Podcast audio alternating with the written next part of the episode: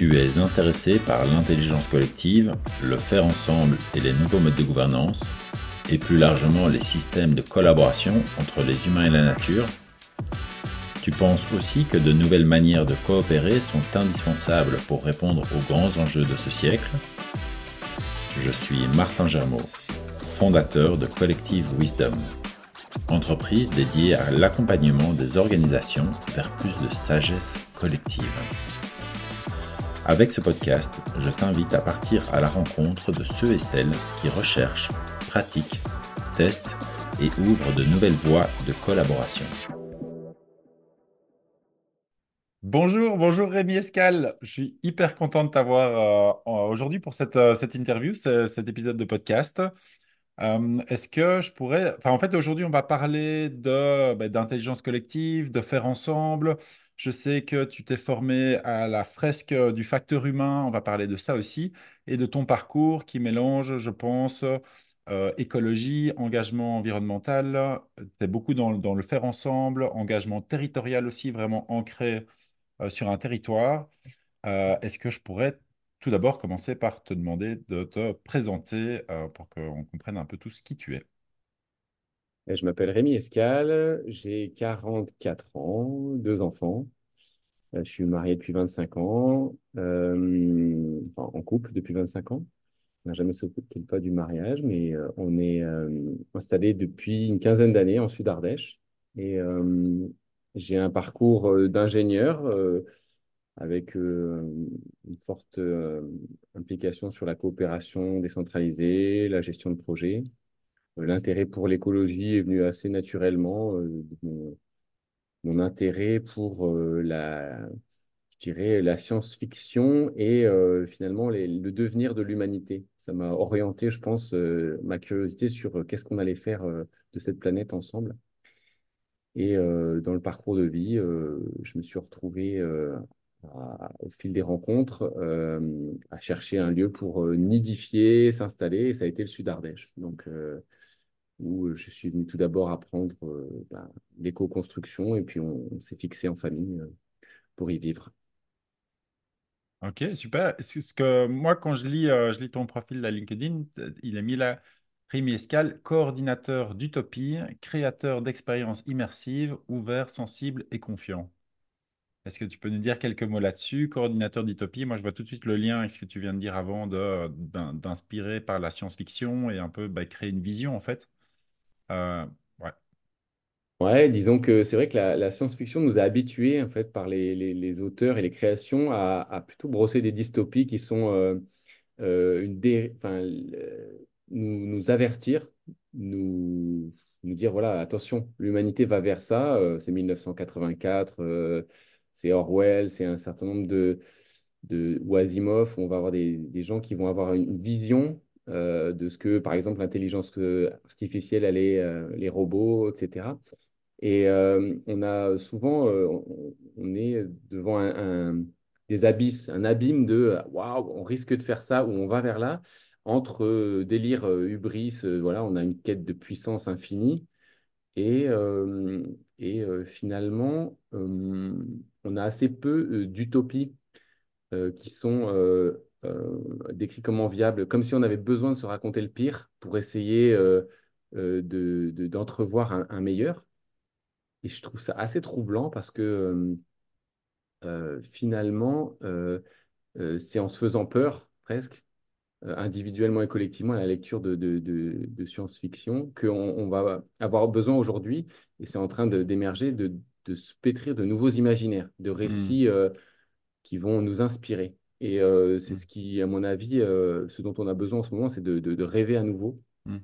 de rêver de, futurs souhaitables et de les inscrire dans notre, dans les récits, dans les, dans les, une sorte de nouvelle imaginaire qu'on a besoin de, pétrir et de, voir comment il nous, il nous invite à un futur euh, plus enviable.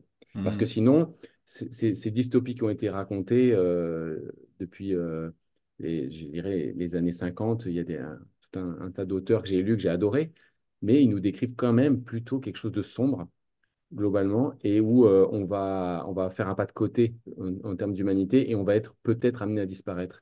Et quand Hmm. la réalité nous rattrape un petit peu, je trouve que c'est le moment en fait d'inviter ces utopies et de les, moi en tant qu'ingénieur, de me dire euh, comment je peux jouer un rôle de coordinateur de projet pour que ces utopies deviennent réelles, quoi. Ouais, c'est ça, vraiment de se ré- réapproprier quelque part une vision du monde. Moi, j'avais été fort inspiré par, euh, par cette vision des villes en transition, Rob Hopkins, qui amenait beaucoup ce- ce- cette idée de, euh, ben, ben, de se recréer une vision désirable aussi, et que ben, c'est clair qu'un modèle de société est basé sur une vision commune du futur, et que pour le moment, ben, on, on a besoin de se réenchanter là-dessus. Toi, tu as une expérience d'ingénieur, de coordinateur de projet. Tu peux peut-être un peu nous faire le fil au travers de, ben, de ton parcours, qu'est-ce qui t'amène aussi à ben, euh, quelle est ta vision finalement du faire ensemble, euh, de, de travailler ensemble? Euh, Est-ce que à ton niveau ou est-ce que de ton point de vue, euh, il y a, y a cet enjeu humain dans, dans la transition, dans, dans les aspects écologiques? Comment est-ce que toi tu vois, tu vois ça au fait? Il y a deux, euh, deux pierres, en fait, deux, deux, deux expériences fortes hein, que j'ai vécues. Euh, l'une quand j'étais étudiant, élève ingénieur, et que j'ai j'ai travaillé pour Ingénieurs sans frontières dans des projets de coopération internationale avec Madagascar, et où ça m'a permis de- d'appréhender euh, ce que c'était la coopération nord-sud.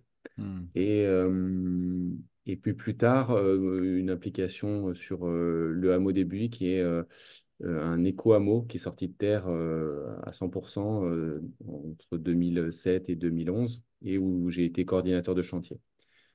Ah ouais, et du coup à Madagascar, tu as été sur place et tu as fait de la coopération. euh, ouais, ouais. ça a permis en fait pour moi de me débugger sur un truc qui était... euh, on, on- on amène euh, notre savoir-faire, euh, on va leur transmettre des, des- des- des techniques, euh, machin, enfin, euh, et euh, j'ai eu un choc interculturel, quoi. hein. À Madagascar, il y avait un, un rythme, il y avait euh, des façons de faire, et euh, moi, je suis, quand j'ai fait euh, un stage sur place, euh, ça a duré deux mois, on était euh, là sur de la mise en relation des pouvoirs publics, associations, et euh, pour faire une, un centre d'orientation pour les jeunes et euh, une bibliothèque centre d'orientation.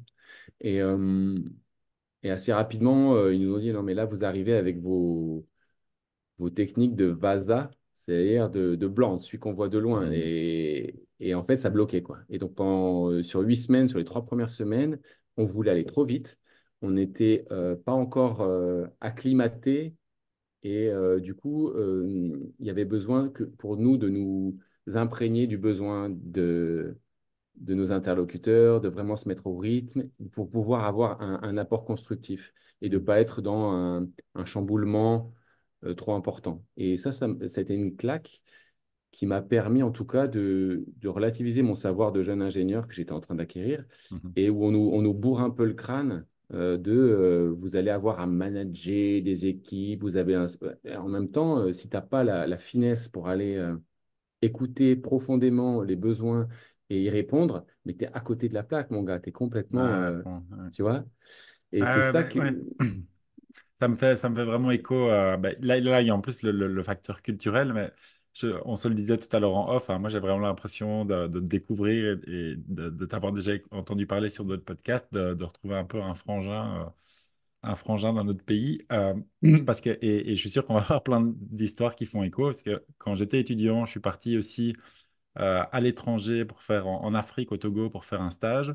Et, et j'ai été confronté un peu à un, un phénomène, phénomène. Donc moi, je suis euh, bio-ingénieur, donc c'était plutôt dans le domaine de l'agronomie. Et on s'est retrouvés, on accompagnait des coordinateurs pour faire des, conseils en, en bonne pratique euh, culturelle dans des fermes. Et tous les vendredis, ils se retrouvaient pour faire des réunions et en fait, il faisait que causer. euh, enfin, il travaillait pas, à mon sens, en fait. Il faisait que causer, se raconter des blagues et puis, euh, et puis juste, euh, juste glander, quoi.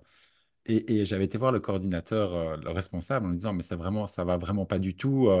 ils font rien, on n'avance pas, c'est pas du tout efficace. Et puis il m'avait dit, non, mais ici, c'est comme ça. Et en fait, lui, il avait fait ses études euh, d'agronomie en Belgique. Et du coup, en fait, il connaissait bien les deux cultures, donc il pouvait faire le pont. C'était hyper intéressant. Et il m'avait dit, bah, en fait, ici, ça fonctionne comme ça, et, c'est notre modèle de fonctionnement. Ils en ont besoin. Et c'est comme ça qu'il fait, qui, c'est comme ça qu'après, en fait, ils travaillent bien.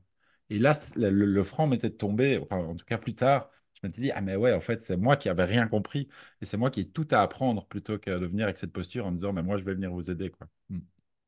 Bah, Il y a aussi le, tu vois, du coup, ce, ce décalage interculturel, c'est où est-ce que tu mets la place euh, du, de euh, dans- du travail et euh, du Mm. coup de l'efficacité au travail dans ta vie.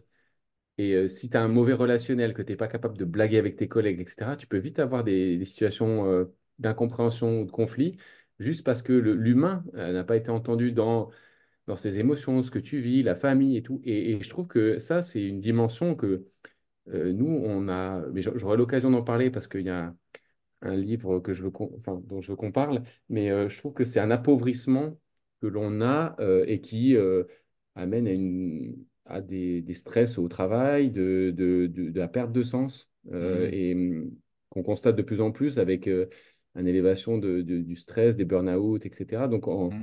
On est quand même dans, dans une société qui est euh, hyper euh, orientée sur l'efficacité au détriment du bien-être et de la- de- du sens.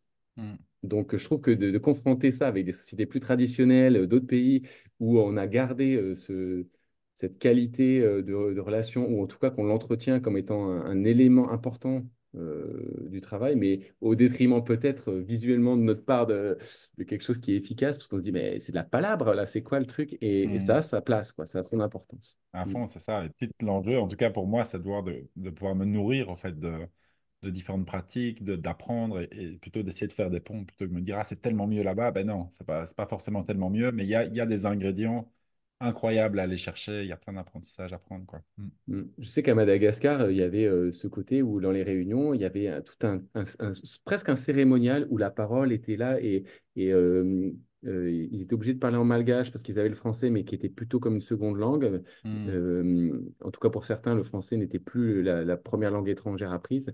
Et du coup, euh, on, on- on écoutait en fait ce.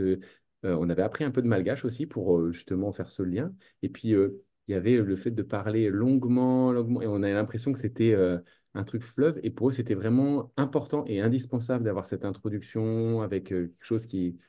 Et ça, pour nous, ça paraît être euh, vraiment euh, presque, ouais, la- on appelle la palabre. Ça, on dit, mais à quoi Mm. ça sert? Ça- on enrobe un peu le- la chose, mais en fait, c'est essentiel aussi euh, Mm. pour, dans, d'autres cultures pour, avant d'attaquer. Si c'est trop vif, dans le vif du sujet, dans l'efficacité et tout, c'est comme si tu euh, aseptisais en fait. euh, où tu devenais euh, utilitariste, et alors qu'en fait, tu as besoin aussi de toutes ces fioritures qui sont autour, mais qui, qui font l'humain, quoi. Mm. Mm. À fond, super intéressant. Et ça, c'est c'est quelque chose du coup que tu as gardé après par la suite dans le, dans le reste de tes activités? Tu as pu les intégrer? Ou quels sont peut-être les, les enseignements suivants que tu as pris dans, dans, dans ton parcours? Euh, c'est une bonne question. Euh, je ne saurais pas y répondre de but en blanc. Ce que sais juste, c'est qu'au bout de deux mois, quand je suis rentré euh, en France, euh, j'ai, euh, dans l'avion, je me souviens avoir eu des, des larmes chaudes de, de, ouais, de regret de partir. J'ai été vraiment ac- été accueilli par des gens que je connaissais pas et qui sont devenus comme des frères. Il y a Mm. eu vraiment une- des relations fortes et aussi le sentiment d'être, d'aller retourner dans une culture, c'est en 2001, euh, déjà dans le sentiment d'être dans une, culture où il y a énormément de, d'efficacité et de gaspillage. Là, j'a- j'arrivais d'un Madagascar, un pays où tout était réemployé, réutilisé. Euh, Même le mot recyclage, euh, il n'avait même pas de sens parce que tout était. enfin voilà, il n'y avait pas de. J'avais l'impression de retourner à, à une civilisation du gaspillage en arrivant à Paris, quoi. Mm. Et, et, et du coup, par, par la suite, en termes de, donc, à, suite à ce voyage, tu es, revenu et tu disais que tu avais fait d'autres expériences un peu de, de coordination, de projet. Quel est, que- quel- qu'est-ce que tu as fait dans, dans ce cadre-là et, euh, et quels étaient tes, enseignements, dans- toujours dans cette, pers- dans cette perspective du, du faire ensemble? Mon premier employeur, ça a été dans l'industrie de la menuiserie, hein, chez, Triba Industrie. On a fait de la menuiserie euh, PVC. J'étais sur euh, les fonctions méthode industrielle, qualité. Ça, m'a occupé pendant un an et demi en Alsace, puis en, Suisse. Et euh, donc, en, en- en 2002, j'ai une première rencontre avec Pierre Rabhi, lors d'une. Pierre Rabhi, écrivain, euh, agro-écologiste et poète que je croise dans un amphithéâtre à la fin de mes études en 2002, à mon retour de Madagascar. Et il m'a, son témoignage authentique m'a touché. il parlait à l'époque d'un petit livre qu'il avait écrit pour l'insurrection des consciences en disant voilà, L'insurrection, ça ne doit pas être un mouvement de révolution violente, c'est qu'il faut que les gens prennent conscience euh, bah, de l'importance de la terre-mère. Euh. Moi, j'ai trouvé qu'il avait un beau discours, mais c'est resté d'un côté de ma tête. J'ai commencé ma vie d'ingénieur dans l'industrie. Et puis, euh, je l'ai recroisé plus tard, en 2005, quand je travaillais en Suisse, à Lausanne. Et euh, là, à nouveau, je l'ai réentendu volontiers. Je me suis dit, ah, j'avais l'appétence de, le recroiser euh, parce que euh, c'est un, un, gars qui était tout menu, mais avec ses idées, ses valeurs, ce qu'il apportait. En fait, moi, j'avais un vent de fraîcheur, quelque chose qui, qui, me, qui venait titiller, quelque chose justement de l'ordre d'un imaginaire qui n'était pas là, quoi, qui mmh. était avec l'agroécologie, on peut voir le, le, vivant comme un, allié pour aussi les, les, relations humaines. On parlait de permaculture, etc. Ça me parlait. Et euh, j'ai eu besoin de, d'expérimenter ça. Donc, je suis allé faire un stage en Ardèche au sein de Terre et Humanisme, qui est l'association qu'il avait fondée. Un stage sur l'initiation à la terre. Donc, on a appris sur la semaine à faire du compost, tout un tas de choses pour mettre les mains dans la, dans la, dans la paille, justement, qui, servait, qui servait à composter, et, hum, et apprendre des techniques culturelles, euh, avoir une initiation à plein de techniques, mmh euh, vraiment une ouverture d'esprit. Et j'ai fait ça sur mes temps de congé. C'est-à-dire qu'en fait, ça a été euh, mmh. comme si je partais pour moi. En vacances. ouais. en vacances. Ma femme, elle me dit Tu vas gâcher une semaine de congé. On n'en a que quatre semaines en Suisse. Tu en prends une pour aller faire un truc, là, euh, ça parle qu'à toi. Et, je dis, ouais, mais moi, ça me parle de quelque chose qui est profond, c'est, j'ai envie de savoir euh, comment on mmh. fait. Et en faisant ce, ce, stage, cette initiation à la Terre, euh, je suis tombé sur un projet qui allait démarrer, qui était la construction d'un éco-hameau. Et moi, ça a résonné avec le fait de, en Suisse, nous, on avait euh, peu d'espoir d'acheter notre logement et de nidifier parce que euh, bah, il fallait avoir un apport au capital, il fallait emprunter. Ceci mmh. en Suisse, il faut savoir, on emprunte sur, euh, sur 80 ans. c'est un système où nous, on ne connaissait pas en France. Nous, mes parents, ils avaient emprunté sur 20 ans, ils remboursaient leur maison, après, ils étaient mmh. propriétaires. En Suisse, le système est un peu différent. Ça vaut mieux le coup d'emprunter sur des longues durées pour rembourser de manière des petits loyers tout le temps. Enfin bon, et quand on a fini de rembourser, euh, on a tellement des, grosses, des gros impôts qui arrivent que ça vaut mieux le coup de faire des grands emprunts. Enfin bon, un truc on ne comprenait pas bien. moi, je lui dis, mais écoute, si je vais en Ardèche, que j'apprends euh, l'éco-construction là, avec euh, ce qu'ils ont l'air de proposer, ben, je pourrais aussi faire notre nid. Là, on pourra aussi se poser, mmh. avoir des enfants. Ça, je voyais vraiment cet aspect-là. Et en même temps, j'apprends une technique de construction au saturbois avec de la paille qui me semble être pertinente.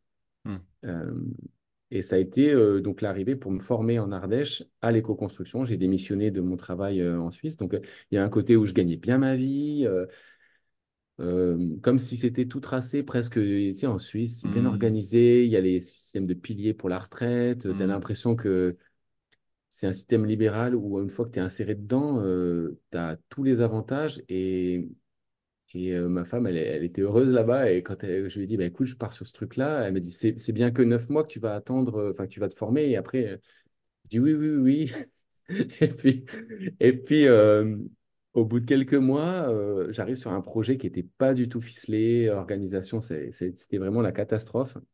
Et donc, j'arrive dans un truc, c'était une utopie qui, allait, qui, était à bâtir, un éco-hameau de 20 logements. À l'époque, c'était le plus gros projet de construction paille en Europe.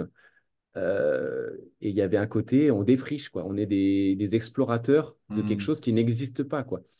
Et j'ai croisé euh, des gens qui venaient de Belgique, se former aux Enduitaires, etc. Hmm. Enfin, c'est à l'époque où j'ai rencontré des, les fondateurs de PyTech, hein, euh, qui, qui, est une entreprise en Belgique qui préfabrique en atelier des maisons au saturbois, paille, qui, qui est très inspirant et qui sont venus se former, initier leur projet ben, au, au, sein du hameau début dans les années 2009-2010. Et moi, ça, ça a été un, ce, projet, il a, il a démarré par de la formation, puis la formation, ça ne collait pas du tout avec le rythme du, du, chantier. Euh, au début, il n'y avait pas le permis de construire. Quand on a démarré en février 2007, il a fallu attendre mars ou avril, le permis de construire est arrivé, puis on a enfin pu commencer. Au lieu de venir me former, finalement, je mobilise mes compétences d'ingénieur en gestion de projet, gestion de budget, d'équipe, pour euh, un peu sauver la mise de ce projet qui était en train de partir en, en, vrille parce que euh, les, les, porteurs de projet, avec tout l'amour qu'ils avaient et les intentions qu'ils avaient, euh, bah, ils n'étaient pas outillés, en fait, tout simplement pour, pour gérer. au début, on a été cinq salariés. J'ai été salarié en, en, août 2007. Et puis rapidement, l'équipe est devenue 15 salariés jusqu'à 45 bénévoles qui venaient sur le chantier pour ah participer et, et, se former à l'éco-construction. Donc, on a, euh, on a créé, si tu veux, avec la société civile de Hameau Début, une équipe, euh, euh, une, une, équipe vraiment dédiée et qu'on n'aurait pas pu trouver dans, chez un promoteur. on ça a... être incroyable comme. Excuse-moi, je te coupe. Ça devait être incroyable comme, comme énergie aussi, comme création, d'être dans, dans, dans, quelque part, comme on disait au début de la, la discussion, d'avoir une vision et puis vraiment de la matérialiser, en fait. Ça, ça devait être très, très inspirant et très motivant, non? Oui, ben, disons mmh. qu'il y avait vraiment, euh, du coup, euh, l'architecte euh, Pierre-Henri Gomez, il, a, il avait travaillé donc avec un de ses mentors, qui s'appelle Serge Henman, sur les tracés sacrés. C'est-à-dire qu'ils intégraient toute une géométrie que utilisaient les bâtisseurs de cathédrales, avec aussi l'intégration des, des, chakras sur le lieu, avec des tracés. Mmh. J'ai gardé en fait les, les planches qu'ils nous avaient données pour nous initier, nous former, et je trouvais que c'était complètement fascinant de dire qu'on était dans l'architecture du vivant c'est-à-dire que, euh, tu sais, c'est ce qu'on va retrouver quand on va euh, avoir la, courbe des, escargots, etc. les, les, chiffres, le nombre d'or. Mm. Le nombre d'or, les spirales de Fibonacci, etc. C'est des mathématiques, mais qui sont repris en fait comme euh, étant des, nombres sacrés et qui sont mm. liés aussi. Alors, il, utilisait une formule que j'ai retenue qui est assez belle, c'est de dire en fait, on, quand on, bâtit, c'est aussi une manière de s'élever en tant qu'homme. On, est sur une démarche on passe euh, comme ça nos intentions euh, d'un plan, on va passer en 3D et on va avoir un comme pour les cathédrales, on cherchait à, s'élever vers euh, forme d'élévation. Ouais. Mm. Et du coup, on, était porté aussi par cette énergie, par le, le, il y avait des tensions aussi sur le chantier à différents moments sur différentes choses. Et moi, j'ai pris mon rôle comme étant essayer que tout se passe bien humainement. Et mm. pendant trois ans, ça a été vraiment mon, mon, ouais, mon, axe de travail de dire euh, un, un, beau projet comme ça, il faut qu'on ait euh, euh, une qualité humaine parce que les, les, les, déboires du début avaient amené un peu de, tu vois, ça avait émoussé certaines. Ouais, il y en avait qui disaient, oh, il y a un prix humain en fait à payer parce que c'est mmh. dur, il y a ceci, il y a cela. Et moi, je me disais, mais en fait, on a, quand on a l'humain qui doit être au centre du projet tel qu'il est présenté, il faut aussi qu'il y ait une énergie positives qui permettent en fait de d'avancer. Et, euh, et on l'a vécu, en tout cas, pendant cette phase de construction, il y avait une sorte d'euphorie. J'ai vu même des gens euh, qui venaient euh, là pour se. Un peu comme moi, l'histoire du, du, stage pendant mes vacances, il y en a, ils venaient se mettre au vert. J'ai le souvenir d'une femme, elle avait un peu plus de 50 ans. Elle arrive, elle était dans le, dans le management, de, dans, les, dans les hôtels. Et donc, ça peut être quelque chose qui est très dur humainement parce que tu dois manager une équipe. Mmh. et elle arrivait là, en fait, pour décompresser et faire un peu des vacances utiles. Et euh, elle avait été sur euh, un, poste qui était assez dur, qui était avec le scieur mobile, qui était là en train de scier les planches pour, euh, le, pour construire le, le hameau. Et on s'était tous dit, oh là, elle prend un truc là, physiquement et tout. Et en fait, elle avait tenu la semaine, mais impeccable. Le sieur, il m'avait dit, waouh, j'y croyais pas, mais impressionnant ce qu'elle. Euh, voilà, et, elle, elle, était, c'était physique, mais euh, euh, elle avait réussi le truc. Et puis après, elle nous avait dit, mais moi, en voyant l'énergie qui est déployée, moi, en tant que bénévole, pour construire ce hameau, ça me redonne foi en l'humanité. Mmh. Tellement elle arrivait avec, tu vois, un, un pré-burnout ou quelque chose. Assez blessé à ce niveau-là, ouais. ouais.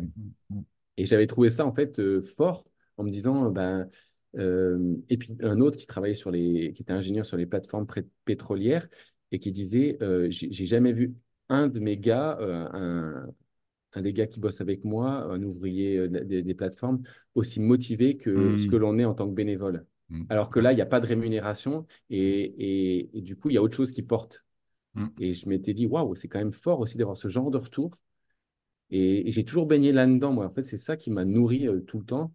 Le fait, même quand je bossais chez Tribail, je trouve que ce qui était inspirant, c'était de voir les gens qui étaient euh, euh, dévoués, dans le sens, euh, bah, le patron qui a fondé la société, et ben, il était aussi un peu paternaliste, il venait nous voir, il nous connaissait. Moi, j'étais rentré depuis quelques jours, il y avait 450 personnes dans l'entreprise, il me croise, et il me dit, Monsieur Escal, il me connaissait par mon prénom, par, Hmm. il me connaissait mon nom.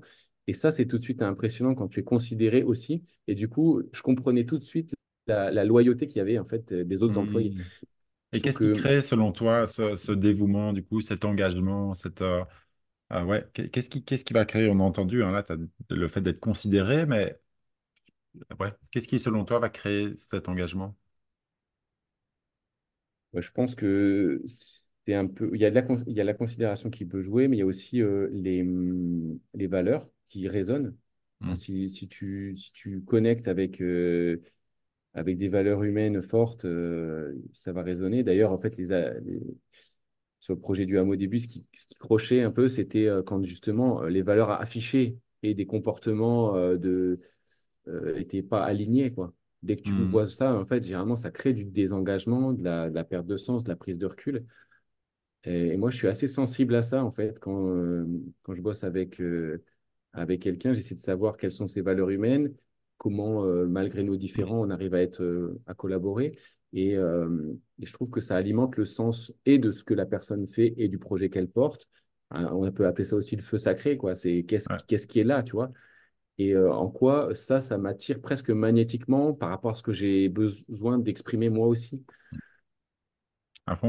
Moi, j'avais été, ça me fait écho, j'ai fait, j'ai pas mal voyagé, j'ai passé beaucoup de temps en Inde, dont dans une, euh, dans une ville qui s'appelle Auroville, qui est une ville assez utopique de, de création en termes d'humanité assez, assez belle et spirituelle. Et quand je suis retourné il y a quelques années, on avait fait la, la- la visite du Matrimandir. Le Matrimandir, c'est une grande sphère en plein milieu de cette ville qui est dédiée à la, au recueillement, à la méditation, sans avoir aucune euh, connotation religieuse. Et la personne qui nous faisait la visite, en fait, il était, au il était présent au moment où ça a été construit. Donc, c'était il y a, il y a 50 ans, enfin, il y a des dizaines d'années. Et il nous racontait un peu ben, euh, quelle effervescence en fait il y avait à ce moment-là. Et je m'imagine à une échelle, à chacun à son échelle, mais ça devait, ça doit quand même donner cette sensation d'être en train de construire un nouveau monde. de- on n'est plus juste dans l'idée, en fait, on est vraiment en train de matérialiser une vision du monde, euh, le, monde pour lequel on se bat, où tout est possible, où, il y a, et, ça, ça, je pense, ça doit créer une énergie de fou. Je me souviens d'avoir vu, je me suis dit, mais ah, moi, si j'avais été lui, c'était un, mec, il était américain, il débarquait, il avait 20 ans, il avait tout, tout plaqué pour rester là. Et, et ça, c'est 50 ans plus tard, il est toujours. Et, je me dis, mais euh, j'aurais pu être cette personne, en fait. Mm. Hmm. Ben, ça fait partie, en fait, ouais, des choses qui sont marquantes pour moi, sachant que ce qui est en- encore plus euh, marquant, c'est euh, qu'est-ce qui fait ces, ces grains de sable dans la machine? Qu'est-ce qui va faire, en fait, que quel est le, le PFH, hein, le précieux facteur humain ou le Mhm. putain de facteur Mhm. humain, suivant Ouais. comment on le voit? Euh, et, et- et ça, pour moi, c'est le, le- le- le cœur du sujet du, et du vivre ensemble et le fait d'être intelligent collectivement. Mm. Euh, c'est important de ne pas oublier que nous sommes des êtres humains et qu'il y a, euh, y a des intentions, il y a euh, des blessures, il y a euh, des émotions et que tout ça, c'est une part qu'il ne faut pas négliger dans aucun projet parce que c'est souvent ce qui a besoin d'être géré en profondeur parce que pour grandir ensemble, eh ben, il faut avoir compris les composantes. Il n'y a pas que les composantes techniques de l'évolution, il y a aussi toutes ces composantes humaines euh, sur lesquelles on a, on est moins formé. Euh, Mm. ça demande euh, cette sensibilité, cette intelligence émotionnelle et de connaissance de soi pour arriver à être au plus juste et, et des fois dans l'écoute simple de qu'est-ce qui s'exprime, qu'est-ce qui se joue et aussi comment les- le, le, les- le pouvoir se, se joue dans un groupe. Est-ce que, euh, il y a, est-ce que c'est un pouvoir, une gouvernance qui est partagée? Est-ce que y a, euh, chacun est bien à sa place dans les rôles, etc. La définition des rôles euh, de chacun dans un projet est hyper importante Mm. pour pas qu'il y ait de déconvenus à un moment. Et, tu justement, t- ces, ces choses-là, tu les as apprises un peu sur le, sur le tas ou est-ce qu'il y, a il y a des choses plus formelles? Tu t'es formé à, à- à des choses de- d'intelligence collective, de formation? Il y a des choses que tu pourrais partager par rapport à ça?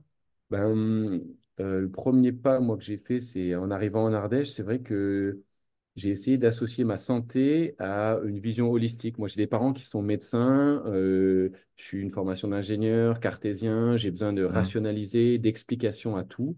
Et euh, quand je suis arrivé en Ardèche, il y a un certain nombre de, de choses euh, où j'ai eu besoin d'ouvrir mes œillères par rapport au fait que bah, il y a aussi des choses qui font partie de notre santé, mais qui sont un peu plus subtiles, quoi. Mm. Euh, euh, ne serait-ce que ce que je viens de dire par rapport aux émotions, euh, où est-ce que ça se loge dans le corps quand une émotion n'est pas di- di- Je dirais. euh, digé- digérée, ouais, c'est ça que je cherchais le mot, euh, bah, des fois, euh, tu vas avoir des, tu vois, des, des tensions, euh, des, des trucs, euh, Mm. euh, en avoir, en avoir plein le dos, etc., des expressions Mm. même de la vie quotidienne qui s'illustrent parce que euh, euh, euh, tout simplement, tu fais pas attention à euh, ce que, comment tu le ressens et est-ce qu'il y a des espaces euh, où tu peux aller euh, tout simplement euh, l'exprimer en disant voilà, je, me- je me sens comme ça, j'ai vécu telle émotion, ça, ça m'a mis en colère et euh, Mm. parce qu'il y a eu ça ou ça qui s'est passé. Trouver le juste manière de l'exprimer sans que ça devienne euh, juste charger quelqu'un, etc. Et ça, c'est des espaces euh, qui, qui, dans tout groupe, hein, de trouver des espaces où il y a euh, la possibilité de l'exprimer souvent, cette part, elle est, elle est comment on ne sait pas le gérer, euh, Mm. bah, ça va être, euh, on met un couvercle dessus. Donc, euh, que ce soit en entreprise, en famille ou quoi, c'est des, ça va être, on met une cloche et on ne sait pas le gérer, donc ça n'a pas sa place. C'est forcément un, un débordement, un enfant qui fait sa colère. or, pour moi, Or, pourtant, c'est c'est quelque chose qui nous traverse en tant qu'être humain. Ouais, Et ouais. on- donc, moi, ma pierre d'entrée, ça a été le développement personnel de comprendre comment je fonctionne pour, euh, du coup, avoir aussi de l'empathie Mhm. avec les gens avec qui je, je- je travaille, quoi.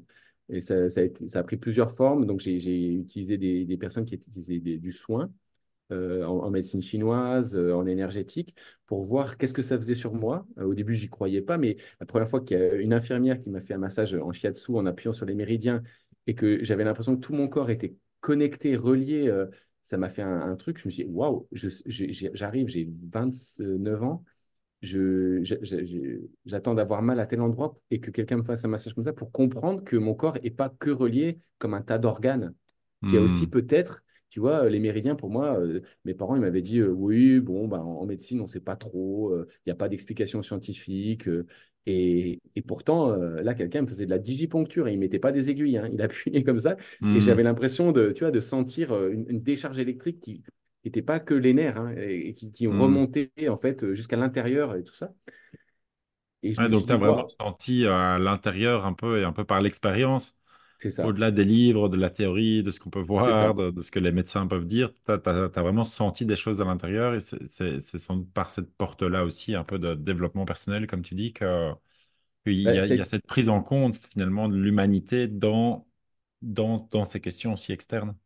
Ouais, ouais, ouais. Je pense que c'était une bonne porte d'entrée pour moi. J'avais besoin Ouais. d'expérimenter, comme tu dis, euh, dans le corps, l'ancrer euh, quelque chose Mm. que je n'ai pas compris, mais que j'ai ressenti. Et, et Mm. du coup, euh, ça, c'est, c'est, pas des vérités avec la tête. C'est une fois que tu l'as vécu dans ton corps, euh, c'est un Mm. peu diffi- c'est difficile de le nier après. Tu peux juste Ouais. être en, en curiosité de dire, bah tiens, comment ça fonctionne? Euh, est-ce que et du coup, est-ce que ça m'aide à être euh, tout simplement mieux dans mon, mieux dans ma vie, plus heureux? Euh, est-ce que ça m'aide à comprendre euh, mieux mon partenaire, ma- mes Mm. enfants? euh, Ouais, je trouve ça, ça se sentait aussi de, de- de- des autres échanges ou des, des écoutes que j'ai pu faire de toi avant, c'est que tu as vraiment cette- ce souci de la cohérence entre ce qui- ton monde intérieur et ton monde extérieur. Et je trouve que ça, ça se sent très fort au travers de, ton échange aussi, d'a- d'avoir quelque chose vraiment de, de cohérent et, et de prendre soin de l'intérieur pour prendre soin de l'extérieur? En tout cas, moi, je, je suis quelqu'un, je, je me définissais un peu comme, euh, tu vois, le gars sensible. Et j'ai eu l'impression, en fait, que dans ma vie, arrivé à la trentaine, j'avais perdu un peu de, de cette euh, sensibilité euh, que, que, parfois, tu vois, j'étais, je pleurais facilement, qui pouvait être de la sensiblerie euh, ou vu comme quelque chose qu'effectivement, on, on doit, euh, on doit se couper de ça pour pouvoir être efficace, opérationnel, euh, Mm. ne pas se laisser aller. Et euh, du coup, j'a- j'avais durci un peu un positionnement et, et cristalliser euh, mon identité sur Rémi, c'est ça, et, et en même temps, je ne peux pas. et, et du coup, j'avais senti aussi un- une sorte de perte de l'émerveillement. Tu vois, il y avait un côté où Mm. j'a- tout le monde que je voyais allait être explicable et n'avait plus de merveilleux. C'est-à-dire, en fait, avec l'astrophysique, on était en train d'expliquer Mm. les trous noirs. Tu vois, il y a un côté où la magie, en fait, de- du mystère, et, heureusement que les, les grands scientifiques euh, qui sont en pointe dans, ces, dans, dans tous les domaines, hein, de la physique quantique, dans, ben, ils disent, en, en fait, plus on creuse, plus on arrive sur des choses qui nous semblent complètement euh, Ouais. inexplicables. On on n'a pas encore, on n'est pas câblé au niveau du, du cerveau humain pour euh, appréhender les découvertes que l'on fait aujourd'hui. Ouais, et puis c'est une posture d'humilité qui est hyper importante pour, euh, pour pouvoir justement rester dans cette ouverture, cette curiosité et puis cette, cette sensibilité. Moi, j'ai vraiment l'idée qu'on peut être euh, tout à fait sensible, à ressentir les émotions et être vraiment en, en- ouais, en sensibilité avec son environnement tout en... Enfin, et que cette sensibilité ne va pas déforcer une forme de puissance qu'on peut avoir au monde aussi. Et puis c'est peut-être ça aussi, moi, c'est peut-être un autre sujet, mais aussi en- pour les hommes aussi parfois, quoi, pour être vraiment en contact avec sa sensibilité intérieure, sans, sans l'associer à de la faiblesse ou à, ou à, ou à quelque chose qui ne devrait pas être là. Mm. Bah, disons qu'on ne nous apprend pas à contacter cette vulnérabilité qui est là. C'est-à-dire, on, Mm. on- on apprend à dire, bah, si tu montes ton côté vulnérable, c'est une faille, euh, une Mm. faille euh, qui va te t'effondrer, quoi. Et, et du coup, moi, ça, je l'avais galvanisé, blindé, quoi. Et du coup, il y a toute une part de toi que- dont- auquel tu n'as même plus accès. Mm. C'est comme si tu avais, euh, ouais, euh, tu étais désensibilisé. Et du coup, euh, je trouvais intéressant de voilà, à partir de la trentaine, euh, j'ai senti que j'étais quand même cet être sensible, mais qu'il fallait réappri- réapprivoiser pour pouvoir en faire quelque chose qui est mon être complet, quoi. Je n'étais pas Mm. que la, la version de moi euh, qui était capable de conduire un projet, de gérer financièrement, etc. Mm. Et du coup, il y a toute cette partie, en fait, sensible, c'est vraiment quelque chose que tu mets en, en lien avec euh, un peu le monde extérieur, l'intelligence collective, la coordination des projets. Tu l'évoquais tout à l'heure. Moi, je, je raisonne vraiment très fort à ça aussi et je vois à quel point dans, dans les groupes professionnels, mais aussi dans les groupes euh, intimes, en fait, la gestion émotionnelle, c'est un vrai truc, quoi. Et donc, on peut être tout à fait fonctionnel, ingénieur, problème, solution, mécanique et tout. euh, si, si on ne va pas regarder les émotions, les endroits où ça bloque dans les groupes, euh, les, réactivités, en fait, il y a, y a, des énormes montagnes qui sont insurmontables. Et c'est souvent cet euh, elephant in the room qui va, euh, qui, qui, va tout bloquer. Est-ce que toi, c'est des choses que tu as vues aussi et, dans les groupes, pour faire fonctionner les groupes, des, des choses qui sont, que tu prends en compte? Alors, c'est des choses que j'apprends à apprivoiser. Mm. Euh, là, par exemple, ben, je me suis formé à, la fresque du facteur humain parce que je trouvais que c'était un, un bon outil pour utiliser euh, les sciences cognitives au service de, de appréhender la trans- les, les transformations, accompagner les, les changements en, en équipe. Euh, je, j'ai essayé aussi du process, je me suis formé à- au process comme modèle euh, sur deux fois deux jours et c'est des éléments qui, euh, ça c'est process comme modèle, c'est un, euh, une manière euh, qui est utilisée par la NASA pour la sélection des astronautes. C'est-à-dire qu'en fait, il y a un questionnaire auquel tu remplis, tu te dis, waouh, j'ai l'impression d'être dans le questionnaire qu'on pourrait trouver dans les magazines et tout. Et euh, l'usage qui est fait derrière, c'est d'une puissance, ça va te, te, te, te montrer quelle est ta base de fonctionnement. Est-ce que Mm. tu es quelqu'un, alors moi je crois que je suis un, quelqu'un qui est dans le engagé et au-dessus j'ai un étage euh, au niveau de l'empathie. Et euh, en fait, c'est comment tu nourris ton rapport au monde et, et aux autres. Mm. Vois, je vais être plus à l'aise dans les discussions en binôme et avec, euh, je serai à l'aise si on est sur une discussion, euh, on parle des valeurs, on est engagé comme on est en train de faire là euh, parce que c'est ma base. Mm. Et, et tu vois, d'apprendre en fait grâce à des, euh, ah ouais, à des techniques euh, euh, à mieux me connaître, euh, je trouve que Mm. c'est fac- fascinant. C'est comme si on se disait, Mm. euh, c'est des choses qu'on devrait apprendre de plus petit, quoi. La Ouais. gestion des émotions, euh, la gestion de, des relations aux autres et tout. Ou même quand tu es enseignant et que tu dis, bah, dans ma classe, je vais avoir de tous les profils. Et on est, Ouais. tiens, et on est d'une complexité. Et euh, dans ce dans process comme modèle, ce que j'avais trouvé intéressant, c'est que quand tu rentres dans ta vie sur un, un gros os, un gros défi, bah, tu vas changer ta manière de mobiliser ton intelligence et tes fonctions cognitives. Tu vas aller chercher d'autres étages qui vont être plus l'étage imaginaire, un, étage. euh, euh, donc, tu, tu- ça veut dire que on est pétri de plein de choses et que quand on arrive devant un, truc qui est un gros défi, tu peux avoir une maladie, tu peux rencontrer un- un- une position managériale que tu n'avais pas avant, etc. Eh ben, on a une souplesse qui va nous forcer à sortir de, nos, de notre confort, de notre base, pour aller interroger toutes les ressources qu'on est capable de mobiliser et d'être, euh, d'avoir un ascenseur comme ça qui permet d'aller euh, utiliser des, des, des, fonctions cognitives ou des, des facettes de toi que tu, n'es, que tu ne mobilises pas en permanence parce qu'elles ne hmm. te te parle pas tout le temps. Le côté imaginaire, c'est un côté où tu vas être capable de, de, recevoir, euh, d'être dans l'inaction et de, de, recevoir de l'information pour créer, pour, euh, hmm. tu vois? Et ça, il y a des gens, ils ont besoin d'être dans l'action et le, côté imaginaire, euh, c'est pas, s'ils y sont une heure par jour, c'est déjà énorme, quoi.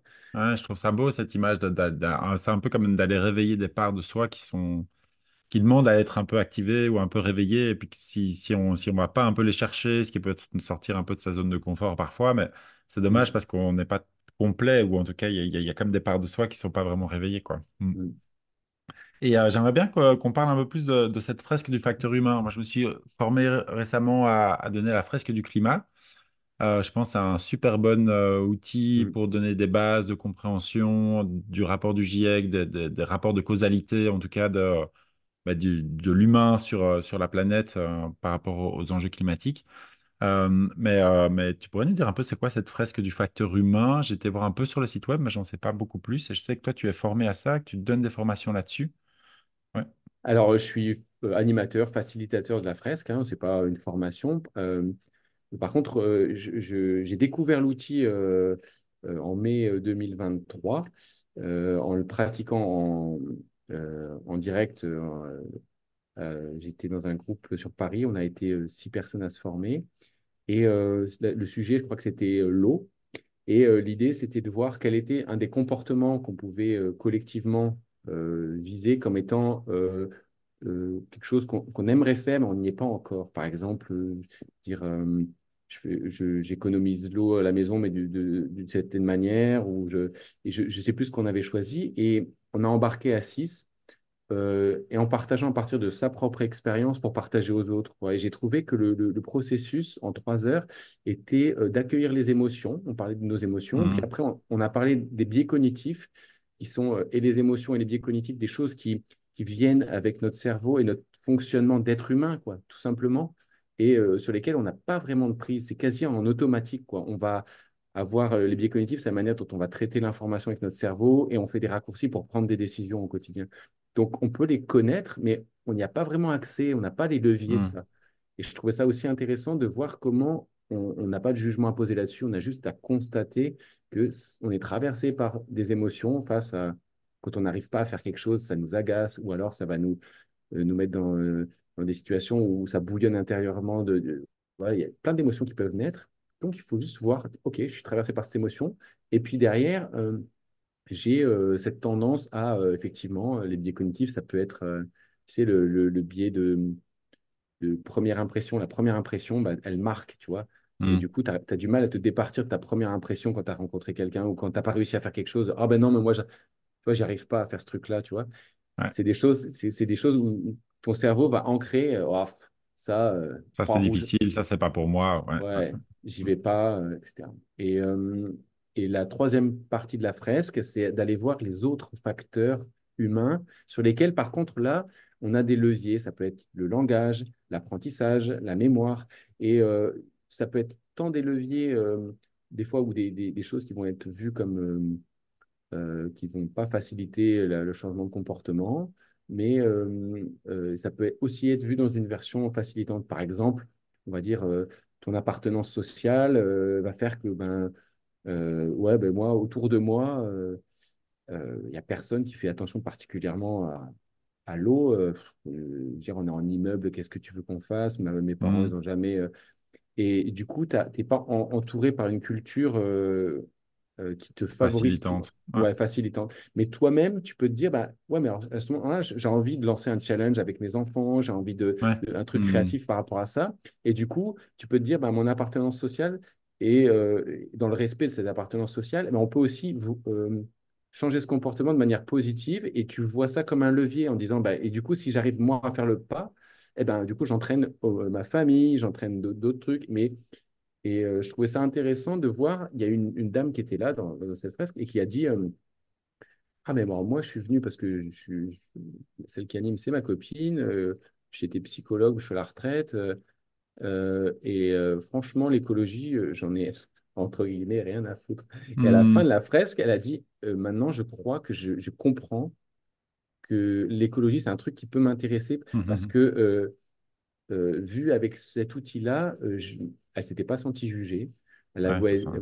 elle avait beau être boomer en plein, elle s'était sentie embarquée par l'aventure qu'on proposait sur trois heures. Ouais. Et euh, on, on terminait avec euh, le, quelque chose de positif euh, en disant bah, on a des leviers. Et euh, elle, ça, ça, ça l'a mis dans le game, en fait, j'ai envie de dire. C'est qu'elle s'était sentie embarquée en disant Ah, mais en fait, l'écologie, ça peut être vu comme ça, pas seulement comme quelque chose qui fait chier, et qu'on on nous, on, on nous pond un truc à nouveau. là. Et là, je me suis dit Mais ça, c'est totalement ce que je veux. C'est-à-dire qu'en fait, que on, on trouve euh, l'aventure de, de, de toute la création, euh, comment dit, l'inventivité, l'innovation, la créativité humaine au service du Hmm. vivant euh, et du, de la convivialité, j'ai envie de dire, eh ben, euh, l'écologie, ça doit être là-dedans. Et là, on est, on est parti sur des trucs politiques, clivants, avec des, décisions écolo qui sont à l'inverse de ce qu'il faudrait faire. Donc, à un moment, je trouve que c'est en deçà des enjeux que l'on a aujourd'hui sur ces sujets-là, euh, climat et autres. Ça veut dire Hmm. qu'on on est en train de louper le coche parce qu'on n'a pas mis en place des outils d'intelligence collective qui embarquent de manière Ouais. ludi- ludique, Ouais. tu vois, tout le Ouais. monde, toute Ouais, génération. je, je pense que c'est c'est quelque chose qui est très présent en Belgique. Je pe- pense au-delà de ça, la, la France est connue pour être très euh, militante, clivante, droite-gauche. Enfin, c'est des, sujets qui sont très... euh, les, débats, vous- enfin, il y a un truc français qui est très fort, mais c'est c'est clairement quelque chose qu'on voit ici aussi. Et moi, je suis assez touché par ce que tu dis, parce que je résonne aussi avec cette idée un peu de dire, mais on peut rester positif, on peut rester joyeux, mais sans être dans le déni. Parce que ce que j'entends beaucoup, c'est des gens qui disent, oui, mais bon, moi, je suis un optimiste euh, la technologie va trouver des solutions, des choses comme ça. Et puis je suis là, non, mais je veux dire, je trouve ça sympa d'être en face de gens qui, euh, qui, qui, qui, en fait, ont conscience euh, des, ordres de grandeur, des enjeux, de la réalité des choses qui est, mais qui est assez affolante, il faut, enfin, il faut se le dire. Et en même temps, ils disent, bah, OK, ben, face à ça, euh, je fais mon constat avec moi-même, je, digère mes émotions, je, je, je, fais mon travail sur moi quelque part et, et, je peux être joyeusement dans une militance, dans une, forme d'action, dans une forme de, de, de créer un peu le changement que j'aimerais bien voir dans le monde, plutôt que de regarder à l'extérieur, de dire oui, mais vous, vous, vous, vous devez faire ça. Ben non, faisons des choses ensemble et recréer aussi ce que dans ce que tu dis, ce que je trouve génial, c'est euh, cette femme-là qui arrive et qui ne se sent pas jugée parce que je vois tellement cette résistance au changement qui peut être due au fait de ah ouais, non, encore me retrouver avec des, militants écolos ou des gens qui veulent me convaincre de trucs de féminisme ou de, enfin, tu vois, de choses qui sont tous ces sujets qui sont hyper, euh, hyper clivants. Et en fait, c'est juste dommage parce que ce que tu veux, c'est de connecter avec l'humain qui est en face, de dire, au fait, on, on est frangin, quoi. Puis, puis, euh, puis on est tous sur la même, le petit bout de caillou là dans l'univers et, il faut qu'on trouve des solutions ensemble. Et puis, j'ai pas l'idée que j'ai une meilleure idée que toi, mais asseyons-nous autour de la table et essayons de s'écouter l'un l'autre déjà, de sentir c'est quoi qui nous bloque, c'est quoi qui. Et, de ce que tu dis de la fresque euh, du, euh, du facteur humain, je trouve c'est pas mal parce que du coup, tu commences par les émotions, puis tu analyses un peu peut-être plus scientifiquement les biais, et puis c'est de voir un peu quels sont les leviers donc, pour passer à l'action. Je trouve la logique assez cool. Et, de ce que tu partages, je trouve ça, ça va bien avec, euh, avec la personne que tu es, ou en tout cas que, que je découvre là. Mm. Euh, Disons que j'essaie, euh, voilà, en tant que euh, humain et avec ce bagage d'ingénieur, d'associer des choses qui me parlent, moi, parce qu'effectivement, elles sont étayées, appuyées sur la science et la bonne science, celle qui va permettre de relier les, les humains, et en même temps d'aller prendre là où on en est. Quoi. Tu vois, euh, ce je- ce qu'on disait tout à l'heure sur euh, ben, est-ce que je connais bien mes émotions? Est-ce que je connais mon propre fonctionnement? Et je trouve qu'on manque d'éducation là-dessus. Donc, euh, et, et, et on va pas. euh, le but, c'est pas d'insister lourdement. C'est pour ça que la, la fresque, elle, aborde ces sujets pour que chacun fasse Mm. cette petite introspection et se dise, ah ouais, effectivement, j'avais pas, euh, d'ailleurs, en public, en petit groupe, je suis capable de. de, de- D'ailleurs, je fais il y a un temps, un moment de visualisation où on ferme les yeux, on se dit, bah voilà, on n'arrive pas à mettre en place le comportement qu'on a choisi. Qu'est-ce qu'on ressent? Et il y en a qui vont se dire, ah, bah, moi, je me sens agacé, d'autres machin et tout. Et donc, du coup, on, on en vient tout simplement à, à citer des émotions. Il y en a qui m'ont dit, waouh, je ne l'avais jamais fait comme ça. Euh, du coup, il y a un côté authenticité, euh, mise à nu, mais sans risque. Tu vois, on n'est Mm. pas en train de, Ouais, et, et on le fait tous. Donc, euh, il y a un côté comme ça, je trouve, où on, a, on, on, en- on embarque tout le monde en disant, mais elle est légitime, ton émotion. et je vais pas te dire que tu n'as pas raison de ressentir ce que tu ressens. Quoi. À fond, ouais, c'est ça. ouais. Moi, c'est vraiment ça que j'ai à cœur. Et je pense que c'est peut-être ça aussi qui m'a, Qui me pousse aussi à faire ce métier. Je pense que j'ai beaucoup fait des choses dans ma vie parce que je les ai pas reçues, entre guillemets, ou, ou je la vois pas autour de moi. Et plutôt, bah, au début, j'ai la frustration, je me dis, j'aimerais pas ça. Et puis après, bah, je me dis, bah, euh, vas-y, crée-le, quoi.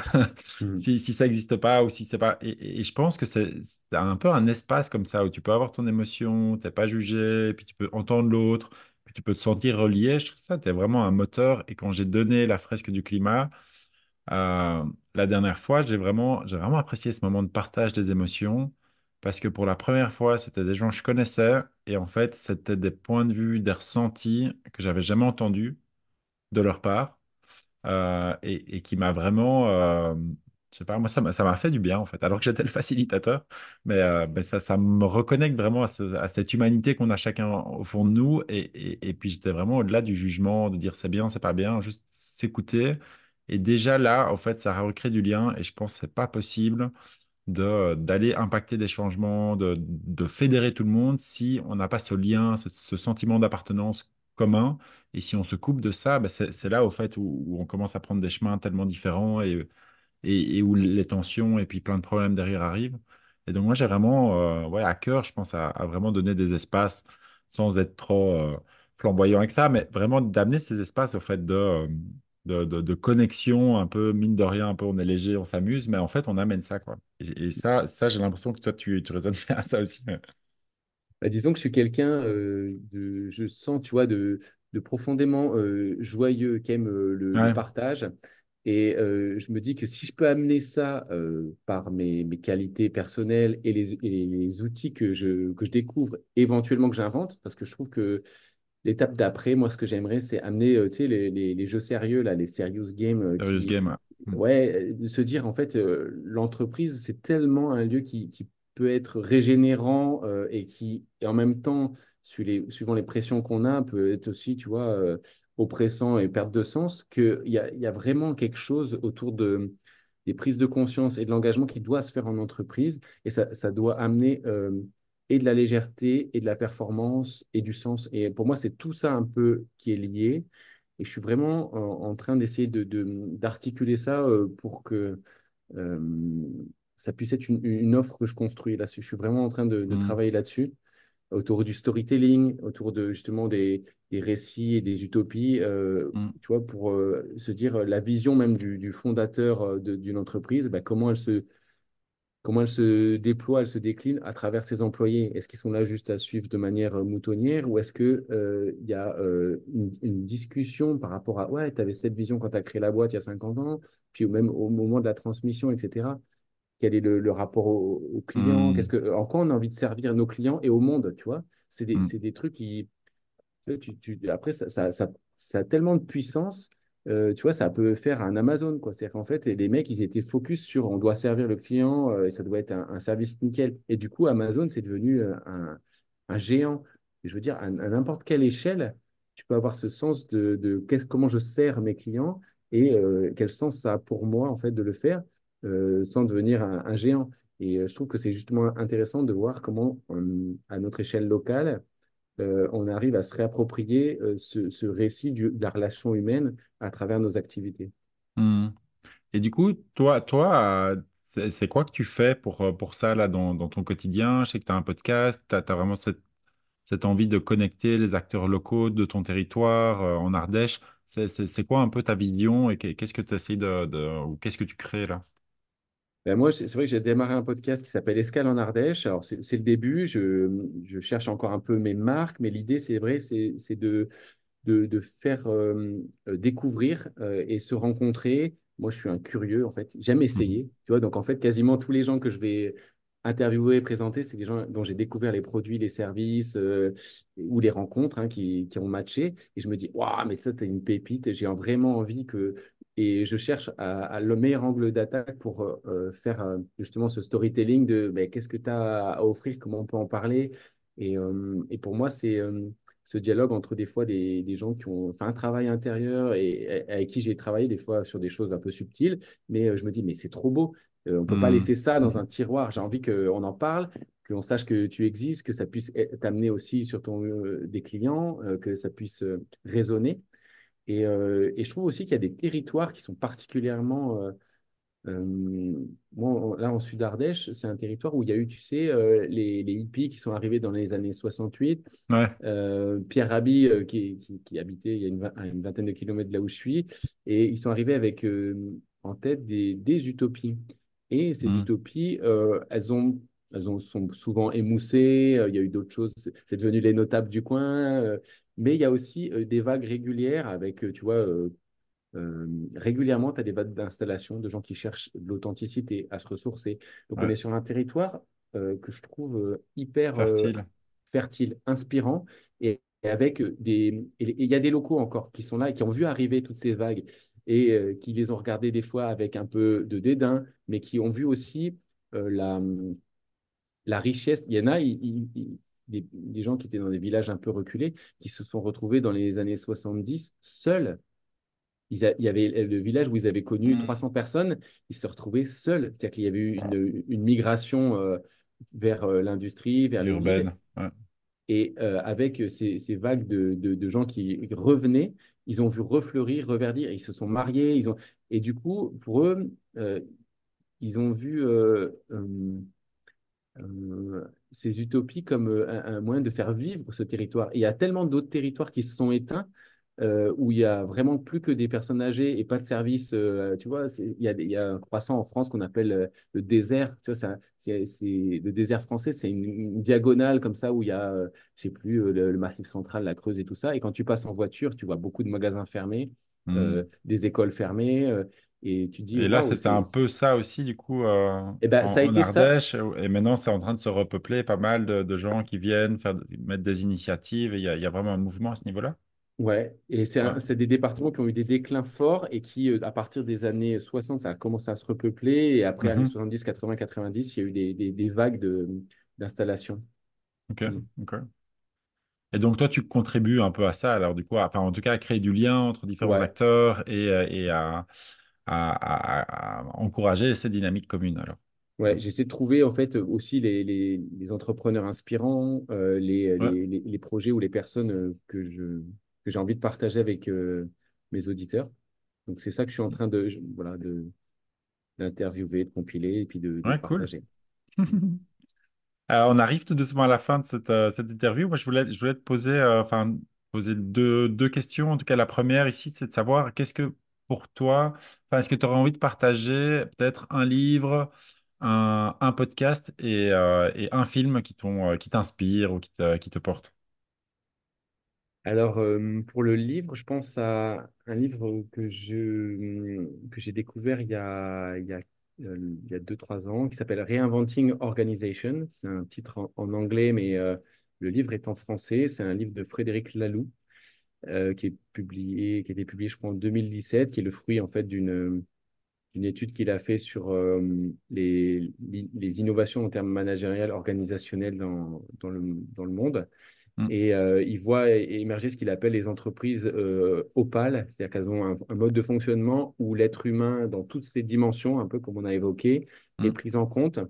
Et euh, cet accueil de, de, comme on est, viens comme on est, viens comme tu es, et ben, est, inscrit en fait dans le, dans le fonctionnement de l'organisation de manière à générer du bien-être au travail et in fine aussi de la performance pour ces entreprises qui vont avoir des modes de décision décentralisés, euh, qui vont euh, euh, qui, par l'autogouvernance, l'accueil de la, de la plénitude de la personne et, et qui vont avoir aussi du coup une capacité, comme un organisme vivant, à aller capter les opportunités sur leur marché, à aller mieux répondre à leurs clients.